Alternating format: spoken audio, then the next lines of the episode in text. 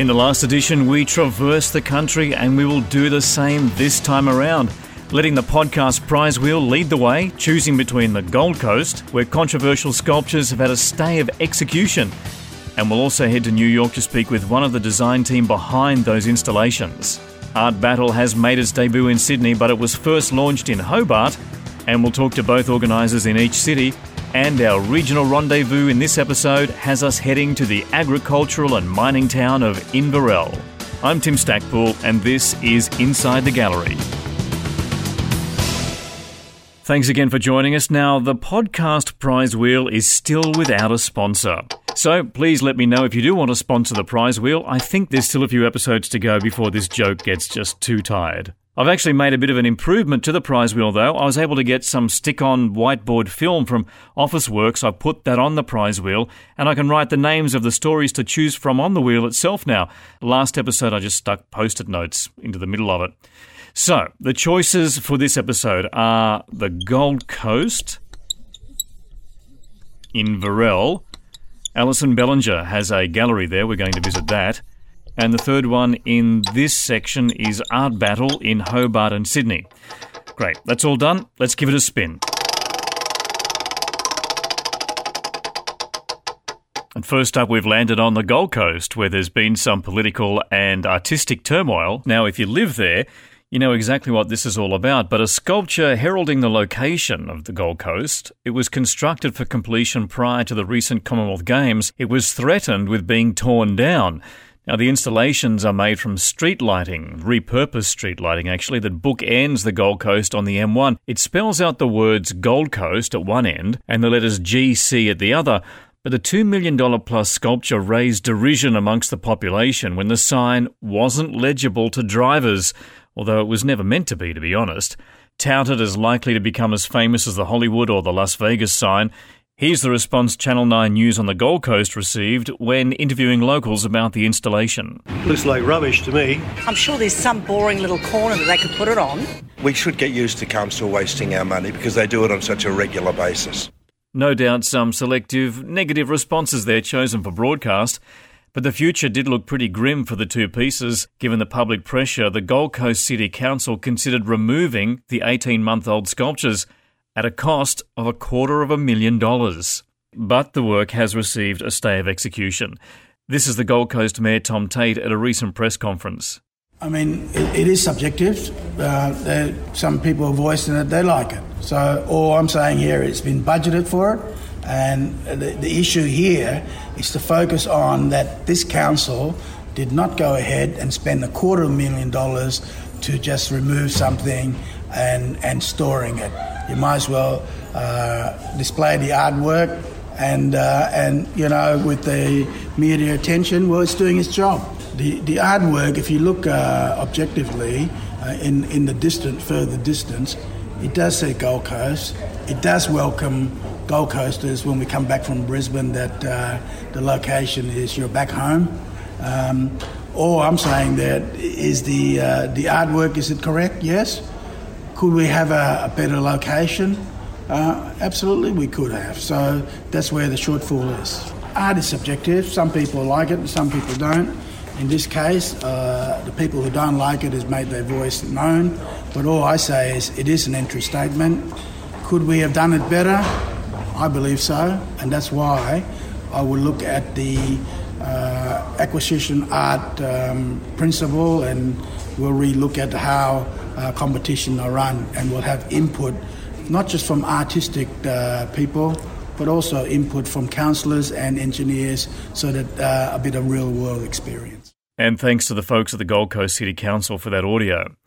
Now, this whole process has put the artist behind the sculpture through the proverbial ringer. And there were some rumours even that they themselves might have to foot the bill to have the sculptures removed. One of those involved in the design is New York based Ada Tolla, Ada graduated in architecture and urban design from the University of Naples. She moved to the US and completed postgraduate studies at Columbia University, where today she remains adjunct assistant professor of architecture. She joins us now from the Big Apple via Skype. Ada, why do you think that the council even considered removing the sculpture? Uh, well, why? I don't know. I can only speculate, of course, because uh, it's always hard to understand the motivation. But clearly, uh, the the sculpture had created some uh, reaction. Uh, and I think part of it, obviously, uh, was from also a strange understanding that this was some sort of sign, while instead it was uh, commissioned as a public artwork. Uh, but I think that, I mean, I don't know what kind of friction they received, but I was really surprised with the idea of the removal because, as I said also to um, people before, you know there's nothing offensive about it. And sculptures get removed these days especially when they are very offensive to someone to something. And uh, just it you know one thing that i wanted to say for that is also that this was a, a big and challenging work including because of its location on the highway. We are just two partners giuseppe and i and we worked very much in unison on this project. You know, this was a very exciting project for us, uh, both on a new territory, and we really loved the challenge of working on this kind of sightless site because that's what it was. You know, both in terms of footprint, being so skinny and so long, and in terms of uh, context, because obviously it's not yet in the city, and um, you know, because of because of all of that, we dove into it very much with a lot of enthusiasm and collective, putting to our collective mind together. And even in that process, the collaboration and confrontation with the people that put together the briefing and the commission was very tight. So um, it was, you know, we we did all of that with with great excitement and. Um, uh, that's how we and we ended with great excitement as we were uh, awarded the project. And it was challenging for all of us. It was challenging for us as the artists but it was also very challenging for council and for everybody that participated. And it was such a collective effort to get it done that it was very surprising to imagine that all that effort would just be removed would just be deleted you know would just be annihilated and did you consider that insulting? Um, well, again, I think it was insulting for everybody. I mean, it was insulting for all the work that not only us, but everybody that worked on the piece uh, put in there, as well as for the money that obviously is also the money of the community. So it's the site of the community, is the financing, is the collective effort. And, uh, you know, art is for art to be controversial is the daily bread, right? It's completely normal. That's how it works. Art is always controversial. Actually, I might almost say that when it's not, maybe something is missing. You know, it's good that things generate discussions. So I think that the worst thing that one can do is try to sweep things under the carpet and make them disappear. I'm always much more open and interested in the idea of using these opportunities for a healthy confrontation. So um, so for me, just in that sense, the idea of removal struck, struck really the wrong chord because it's it didn't seem like a solution. It seemed like wanting to avoid a solution, if any. Was there any time during the commissioning and construction process that raised concerns for you about the council's attitude to the sculpture? Well, you know, I thought about this question, uh, and uh, the, there's a part of me that feels that the right attitude right now is a positive one and uh, one that looks forward rather than looking backward. Um, so I don't really want to linger on how things went. I think that, again, as I said, the work was challenging. There were financial challenges, physical challenges, and uh, managing challenges on all of our sides. And we all put a lot of effort into making it happen. So I don't think it's very important now to worry about how things went back when they went. I mean, they went and we got it done, which was a miracle. You know, it's always amazing when something like that happens. And when we regathered and the piece was built, everybody was very excited. So, uh, so I wanna I wanna look forward. I think that's the most important thing. And what about the message that this sends to artists worldwide? Do you think they should avoid accepting commissions from the Gold Coast City Council or from Australia in general? Well, I want to hope not right now. I want to hope that uh, instead uh, this can uh, set up a better record. You know that uh, that confrontation, even uh, even confrontation and criticism, can exist around a piece of artwork, and not for that that piece gets demolished, but rather it stands as a place of confrontation. Has this experience changed your attitude or the process that you go through before you accept any commissions from governments anywhere? I think there is a little bit of a disjunct between the the way a commission is awarded and then the management of the work, uh, because obviously for to award a commission there is generally a jury that is put in place, and that jury is made of different kind of expertises that are more broader, of course. And uh, I think that the moment where that ends, you know, the moment where the selection ends and the hard work of making a piece real and of making it fit within the budget constraints, the site constraint, the time constraint in this particular piece. Um, of course, that's a whole other ball game, and the people that were there at the beginning are not there throughout this process. But I don't know, you know, I don't know if this is just uh, of any work that is of larger scale. I think it's something that is important to know as you enter something uh, of this uh, scope um, to to make sure that uh, you are aware that some of those uh, expertises are not in the game again. I think my suggest my advice would be that the jury and the advisors in a process like that, because it's not just the jury, it's also the people that put together the competition. You know, there is a brief, there is a call that sets out the ambition, that sets out the desire, that sets out the parameters, and I think that some of those people should should stay involved somehow. I think that that would mitigate uh, the kind of friction that happens when you're at the end instead in the day to day dealing just with the logistics. Because you know we all know the logistics can be complex but we go through them knowing that there is a higher goal at the end of it. But you have to keep that in mind. You have to keep in mind the higher goal the higher vision that you want to accomplish. And sometimes when you're caught in the day to day it's hard to think about that and i think some of those people can help uh, in those moments. And Ada, I'm guessing you must be so pleased to have learnt that the sculpture is going to remain.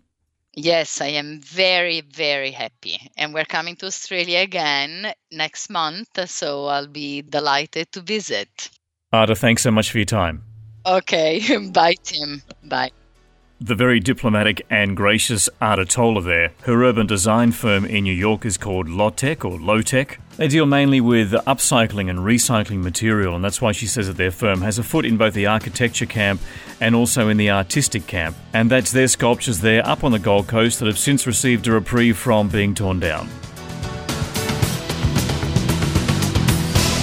Two stories still remain on the prize wheel for this edition of Inside the Gallery. Art Battle and Inverell. Let's give it a spin.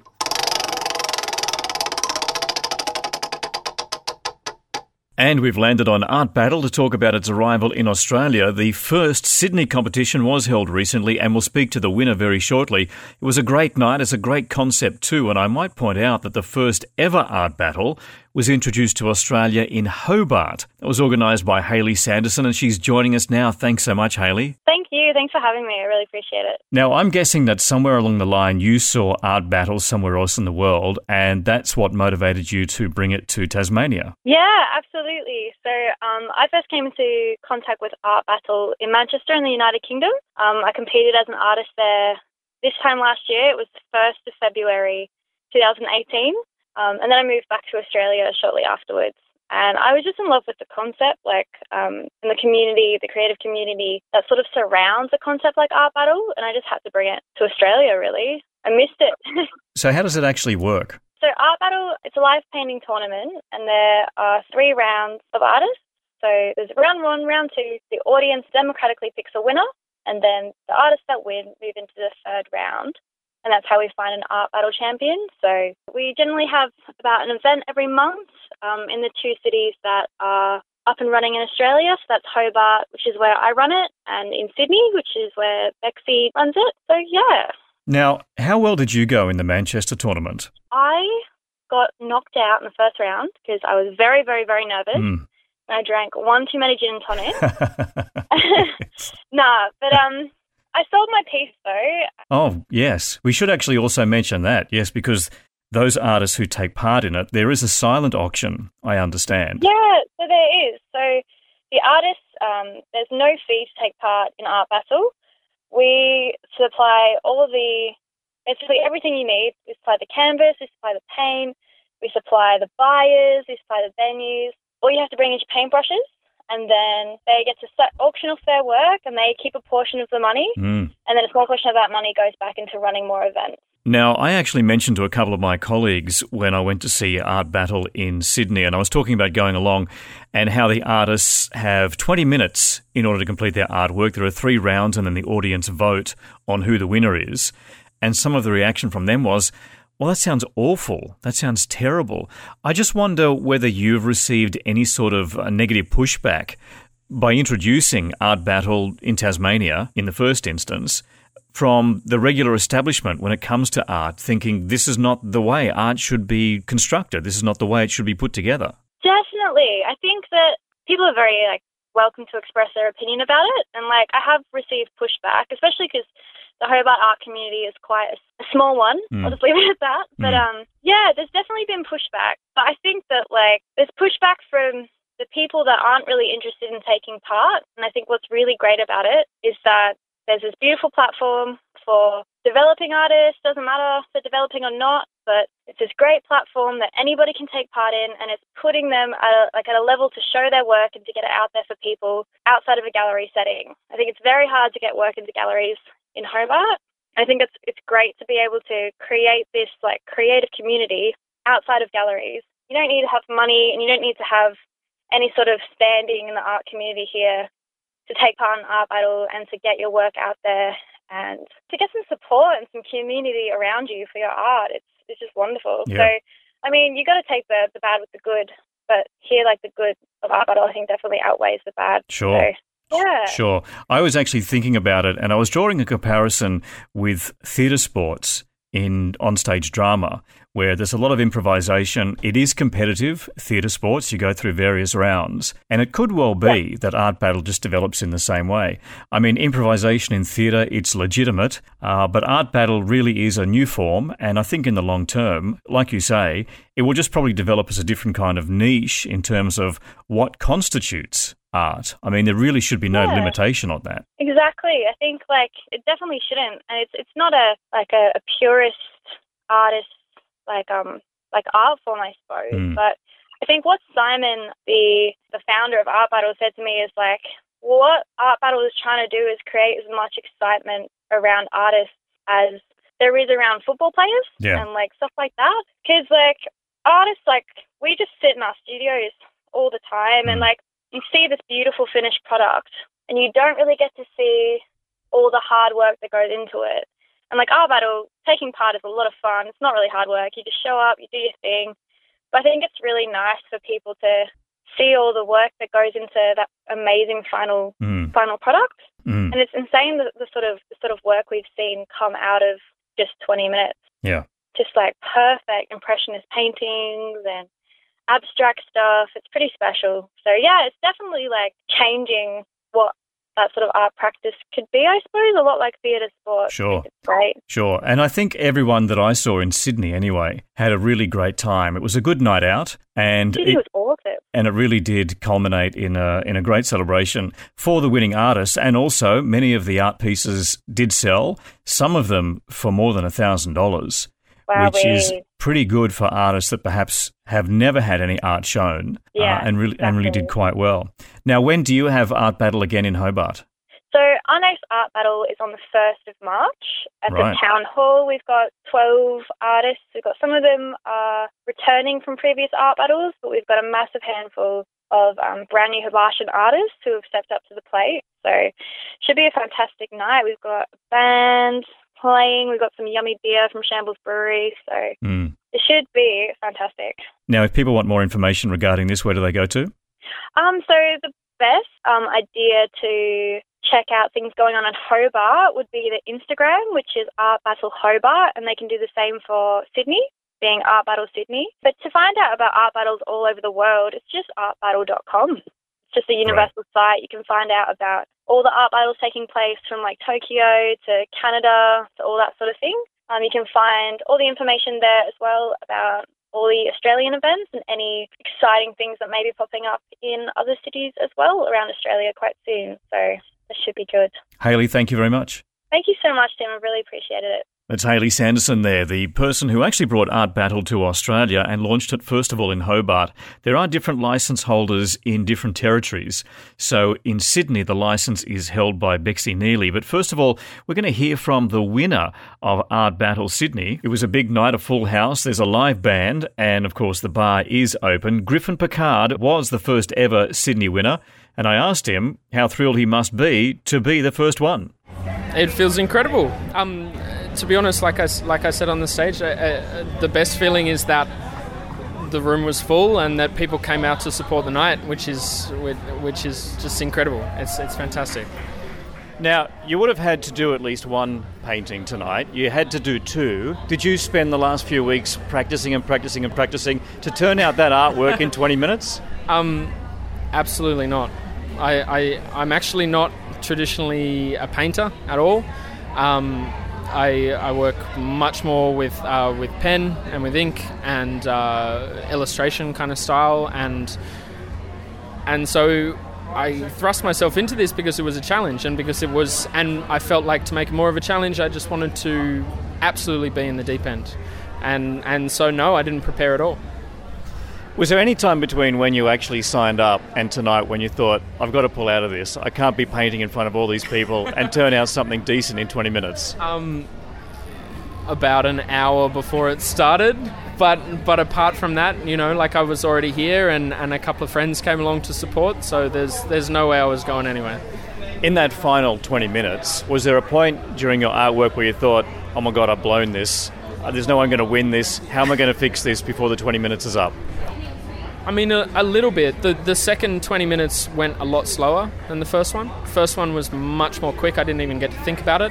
The second one, I I kind of sat back a little bit more, and I, I think maybe I, I got more into thinking about it, and maybe maybe I thought that I I had um I had messed it up. Yeah, you know, it's certainly not finished. I would love to go back and do another 20 minutes or another hour and 20 minutes. You know, see what happens. And, and where where would you think your art would take you now? Look, I mean, I feel I feel like it's it's something that I really want to get back into. It's it's something that I had to take a long hiatus from um, because of a variety of issues. One of them is addiction. It's not fun, but that's where people go occasionally. And and um, I came back from it, and I had to learn how to work without substance.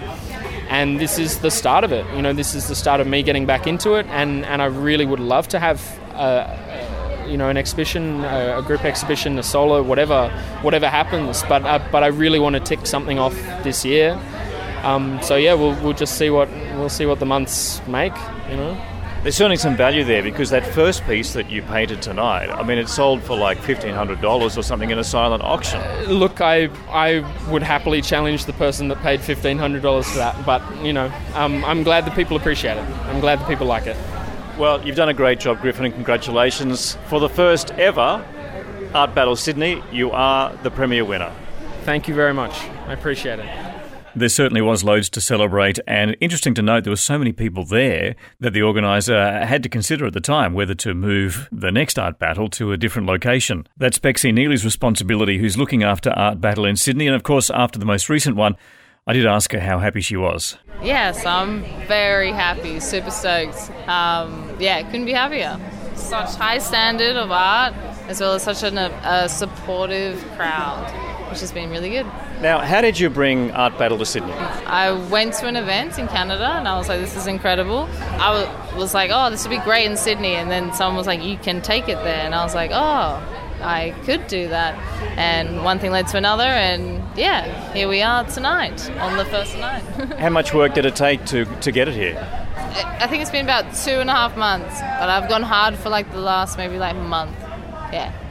So where do you go from here? Such a tremendous success, hundreds of people here. What's next, and when's the next show? Uh, the next show's on the 16th of March, but I feel like I need to relocate because of the turnout this evening. So I want to try and make it monthly, but I want to also make it um, suitable for the crowd that's going to come. But I just feel like I need a bigger place because this is this wasn't quite big enough, I reckon. We were at capacity. yeah, well, certainly people were shoulder to shoulder taking a look at all the art, yeah. and you can see that uh, in the video that's on the Facebook page. But every month, I mean, that's a lot of work. And will you be able to generate the interest in the artists to come along and participate, do you think? I hope so. I feel like Sydney's quite big. Um, I, I want to like stretch to like the, the wide areas of Sydney. I want to go to the Blue Mountains. I want to go to the North Shore. I want to go to Parramatta. I've had, I've already had some. I'm going to Chatswood next week to suss out a space there. I want to really take every part of Sydney. So I think with that, if I can move around a lot, that'd be it. Could work for sure. Well, congratulations, Bexy. It's been a tremendous success. You must be so very proud, and look forward to seeing more in the future. Yes, thank you very much for you know coming and doing a podcast on us. Thank you. Yes, it was quite inspiring to see all the work that Bexy had done in pulling that together. It was at the Factory Theatre in Marrickville. Coming up, of course, so don't forget to check out the Art Battle website to take a look as to when it is coming up locally, somewhere where you are, hopefully. And you did hear me mention the video on the Facebook page. Yes, if you do head to the Inside the Gallery Facebook page, look under videos there, you will see a little two minute video I shot actually compiling everything that happened at Art Battle that evening. It was great stuff. There's no need to spin the podcast prize wheel this time because we know exactly where we're heading. There's only one more place to go. It's another Outback Art Gallery. Well, it's not too far out back. In this edition of the podcast, we're heading to Inverell. It's about an eight hour drive northwest from Sydney, around five hours south from Brisbane, I think. It's known for its farming crops. It's uh, wheat, barley, oats, wine grapes as well. There's also a little bit of mining. And you'll also find Alison Bellinger's art gallery there. Alison, thanks for joining us. Thanks, Tim. Now, before we get into talking about being in Inverell, tell us who you have hanging in your art gallery at the moment. So, presently, I have an exhibition by an emerging artist from the South Coast called Amy Cuneo. They are lovely interiors and still life works. Um, very, very sweet, very sweet work. And um, the catalogue is on my website. Uh, I also have works in stock by some wonderful uh, emerging Australian contemporary artists, uh, namely Kiata Mason uh, and Justine Muller. I have Vanessa Stockard's work. I have some of David Moore's landscapes. Uh, I have a little bit of Greer Sheed's work, Megan Jacobs. I, I, mean, the list goes on. I have a, I have a, quite a, a, uh, a, large array of artwork available through my my stockroom, but all is really high quality and lovely work. It does kind of seem quite high end, but there's also quite a bit of diversity there. How do you pick and choose? Well, how do I pick and choose? I think essentially people have said to me that my gallery has a certain flavour as, as such. I think generally most of the work would fall within that flavour, if you know what I mean. I guess it's also I, I'm very mindful of the fact that I'm in a regional area and I consider work that would work for you know a lot of country people. Although having said that, my market is internationally, so I'm often sending work overseas. I have quite a big market in America and in the UK as well. So I'm not isolated to regional buyers, but I tend to find that there would be 40% of my buying demographic that are regionally based. Now, that might not necessarily be Inverell, it may be Albury or you know Western Queensland. So, yeah. although I have to say at the moment with the the drought and uh, conditions regionally, a lot of those people are just not in the in the market to um, to support a gallery. you know, trying trying to battle drought. Yeah, so looking at Inverell, looking at the population there, it's about 11,500 people in the town proper and about 16,500 people across the entire Shire. It's not a huge number. Uh, no. Why would you establish a gallery in Inverell? Well, that's a really easy question to answer. It's because I married a farmer who lives and lives and owns a farm around Inverell. So that that's the simple answer. And I also, I mean, I felt uh, I have young children. I am qualified as a lawyer, and I was wanting to get back into the uh, into the workplace. I just kind of looked around and thought, well, what would work and fit in my life? And then I thought, at my age, I don't want it to be a slog. I want to do something that I love. So, what's it going to be? And there was only one answer. So, it was to open a gallery. So you are talking about how you have quite a number of customers, yes. quite a number of international customers as well, located outside of Inverell. Yes. Do you think that's the only way you could possibly survive as a gallery owner to operate out of a regional centre, do a majority of your sales online on the internet, uh, also run a bricks and mortar gallery? You do have overheads, but nothing like you'd face in a capital city. Is that the key Yes. to survival? Yeah, uh, look, absolutely. There is there is no way I could survive and make this business a profitable one if I were only relying on a market locally. So definitely my broader market, which is essentially an online market, is the way that enables me to have a profitable business running it from a regional space. And quite rightly, my overheads are are certainly not that of a, a, say a city gallery. The other thing I would suggest in terms of showing what I show regionally is that quite a few of the artists that I am showing, uh, their work is quite well known. And what that means is that a buyer in Sydney who may be after a painting by Vanessa Stockard may be au fait and familiar with her work anyway. And so they're quite prepared to buy it online because they know what they're getting is a quality piece of work. You mentioned that your gallery does have a certain flavour. What really is it that appeals to you? Well, uh, oh, well, oh gosh, that's really tricky. Um, look, uh, honestly, for me personally, which is perhaps slightly removed from my gallery, I want to be, and not always removed from my gallery because I do buy work from my artists as well. But for me personally, I, I want to be moved or touched in some way by painting. Like I, I want to see something. I, I want to have an emotional response to that work. So for me, what is it that appeals to me? It, it's the great unknown, isn't it? Because each painting that appeals will do so for a different reason. But I guess if I've bought a painting, it's because I've had a personal, you know, an emotional response to it. And I can I can give you an example of that if you like. Um, a friend of mine had owned a gallery in Paddington a few years ago, and uh, I was in Sydney, and I noticed a particular painting there that really appealed to me. I I absolutely loved it, and some 18 months later, my grandmother had died and left me just a little pocket of money, and uh, I thought to myself, well, that can go into the farm overdraft, and I'll never ever see it again, or I could actually buy something that I would really love, and every time I look at it, I know that it's come because of my grandmother and um, have that sort of connection. But I contacted my friend and I said, Look, it's likely that this painting is gone. Um, I don't really even remember who painted it, but is it possible that you have this painting still? And she said, Look, I, I don't, but I will contact the artist and see if I can get it for you or see what's happened to it. Anyway, as it turned out, it was back in the artist studio and my girlfriend rang me and said look i can i can get it for you. Do you want to come to sydney and have a look at it? And i said no no i don't need to have a look at it. Just get it for me. So she got it.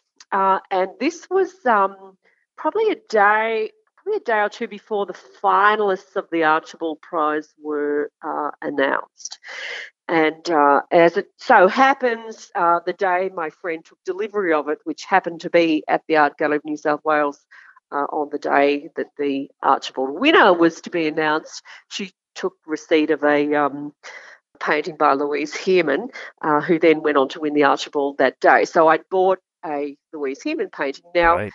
um, in particular, this work, it just resonated so strongly with me. And um, uh, it was a figure of the back of a girl's head, and you could see just the outline of her hair. And she was kind of, she looked like she'd been caught in headlights, or she was standing back looking at a, at a was either a fire or she'd been caught in headlights. So it was sort of a, um, a painting that made you wonder is she being pursued by somebody or is she reflecting back on something that you know, it, it just had a, a big story to it, even though the actual painting wasn't a greatly detailed painting, but but the story was really rich in it. And so that's a, an example of what I respond to. And anyway, it's a lovely painting. And I didn't tell my I didn't tell my husband that I'd bought it. Uh, obviously, he's a farmer, and farmers are very conservative with with spending and and, and they're very practical with their money. Very practical with their money. And uh, anyway, I kind of said to him when I realised that she'd won the Archibald, I said, I, I have a confession to make that I actually bought a painting and I could see the steam rising up and then I said, but the artist has gone on to win the Archibald today, so it actually was a good investment. And then I saw the steam rising down, and now about every, you know once a month he'll say to me, "Oh, when are we going to sell that Louise Heron painting? When are we going to sell that Louise Heron painting?" And is the painting hanging in your house? Yes, it is. Yes, um, it is hanging in um, just in a just a casual living space in the house, and uh, and I I really love it. Uh, my uncle came to to visit me recently, and he he said to me, um, "Gosh, um, you know, you, your paintings, a lot of them are, are, quite dark in nature." And I said, "Well, I don't know. It's just sort of, I don't know. It just must be side of my personality or something. But uh, yeah, some of them are, yeah, there's sort of things going on in them, I guess. Yeah. Yeah, yeah. Sometimes you do like to use a painting. I'm speaking generally here to express perhaps that small part of your psyche that does represent those tiny little bits totally. that reflect the darkness, the corner of life that we keep squirreled away. And sometimes we use art to give them a bit of air, totally. a bit of exposure. Yes, yes, totally. I think that. Um, you know, it's just identifying um, something. And I think often it, it's hard to generalize, but I think often, you know, you're seeing something that's quite deep and dark often coming out of the artist uh, in, in some works. And I find that um, really moving that in some ways that artist is is trying to portray and express something that they're feeling, and you relate to that in your own way. Sure. Um, uh, which is often a way of connecting, and um, I think that's such a lovely thing about um, you know being involved with artists and and uh, and selling art as well. So. In a practical sense, then, being in Inverell, have you or at some time, did you ever find difficulty in attracting the artists you wanted to show? Mm-hmm. Because you are a small gallery, you're in a small regional town. Was there some initial prejudice? Look, definitely, I've had artists who felt that wasn't necessarily what they were looking for, and I think they they wondered how I could possibly sell work given my location. So I think that definitely it's been an, an issue. Although, what I would say is that having had some artists who are quite well known shown through the gallery, then that perhaps gives confidence to uh, new artists to show the work because they can see that I've yes. obviously had a good relationship with some of my longest standing artists, and you know those particular artists might have hung in the Archibald, or one of them's won the uh, Doug Moran Prize, or they've hung in the Sulman Prize. So they're artists of um, quality and reputation, and I think that that that is often a way to attract other other artists. So I also get approached by a lot of artists. You know, would I be prepared to show their work? And and when I look at their uh, their qualifications, it amazes me that they're they would even consider coming to uh, to my gallery. So that's always really uh, really flattering as well. Yeah, it's funny. It's all about it's really about perspective, isn't it? Oh, well, totally. I mean, you're kind of you know marketing is an interesting thing, isn't it? It's um, it's all part of business. It's all part of galleries. It's not just all about the art, unfortunately. Yes, exactly. Mm, you can certainly look at Google Maps and find the location of the gallery if you are travelling to or travelling through Inverell. But Alison, for now, what's your website? www.akbellingergallery.com. And now all of my exhibitions are catalogued on my website.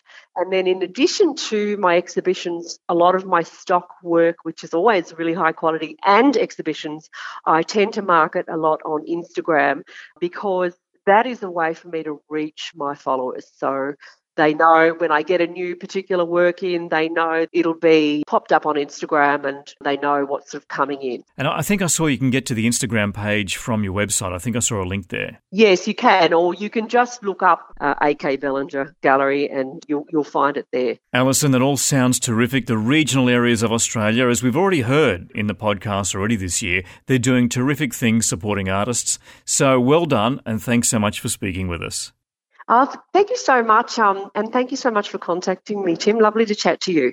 Yeah, some amazing stories still to be told of smaller galleries dotted across Australia, and we will catch up with more of them on the podcast throughout the year.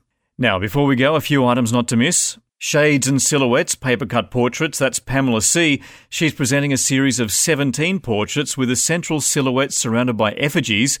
It pays homage and illuminates the personal histories of Chinese Australians, the ones who lived under the White Australia policy from around 1901 through to 1973. That's on at the Museum of Chinese Australian History in Melbourne until the 22nd of March. Hey, Listen Up by ceramic artist Amanda Bromfield that's exploring the role and influence of women in society while questioning their treatment and representation. You'll see that at the Lismore Regional Gallery through until the 31st of March. Borrowed Scenery, that showcases work of over 50 female artists including Tracey Moffatt, Bronwyn Oliver, Fiona Lowry's in there as well. Uh, some pieces too by Rosalie Gascoigne, I see. That's at the Campbelltown Arts Centre in Sydney. That's their first exhibition for 2019. That's running until March the 10th. In Sans Frontières, the Melbourne based artist Damon Kowarsky investigates structure and its relationship to place. It's a survey exhibition of prints, paintings, and drawings from 2008 to 2018. That's at the Warrnambool Art Gallery until May the 5th in Victoria. And as far as the eye can see, let me tell you about this a little bit. This celebrates the contemporary topography of both landscape and printmaking, from Aboriginal desert storytellers and knowledge keepers through to regional experience of World Heritage sites and journeys from city to country to urban printmakers' challenges of speaking up in the face of climate change and mining 22 artists convey their individual relationships with Australia's diverse natural environment, including coastal, mountain, desert, and island terrain. It's a Blue Mountain City Art Gallery touring exhibition supported by Visions of Australia, currently at Toowoomba Regional Art Gallery through until March the 24th in Queensland. And one which is certainly terrific, it's on at the National Gallery of Australia in Canberra pre Raphaelite masterpieces from the Tate. It's called Love and Desire. It explores themes of love, desire, romance, betrayal, faith, nature, science and religion, society, rebellion. It's great stuff from the pre Raphaelite Brotherhood, done back in the 19th century, a beautiful collection. As I say, it's in Canberra until April 28. Make a note to check out loads of galleries' websites for details. If you are visiting from interstate, there's always something most compelling underway at galleries right around the country. Make sure you check online while travelling to uncover those few surprises away from the regular tourist haunts. That's the podcast for now. Another big one. Thanks for downloading. Be sure to subscribe and share so you never miss an episode. Real soon, coming up, our first special edition of the year. It's featuring Angela Cartwright. Yes, the one who played Brigitta in the Sound of Music movie all those years ago. She's been doing art for about as long as she's been doing acting. We'll always keep updating Inside the Gallery's Facebook page with exhibitions and other stuff that we love. I'm Tim Stackpool, and remember, when you're in the gallery, please remove your backpack, okay? Bye bye for now.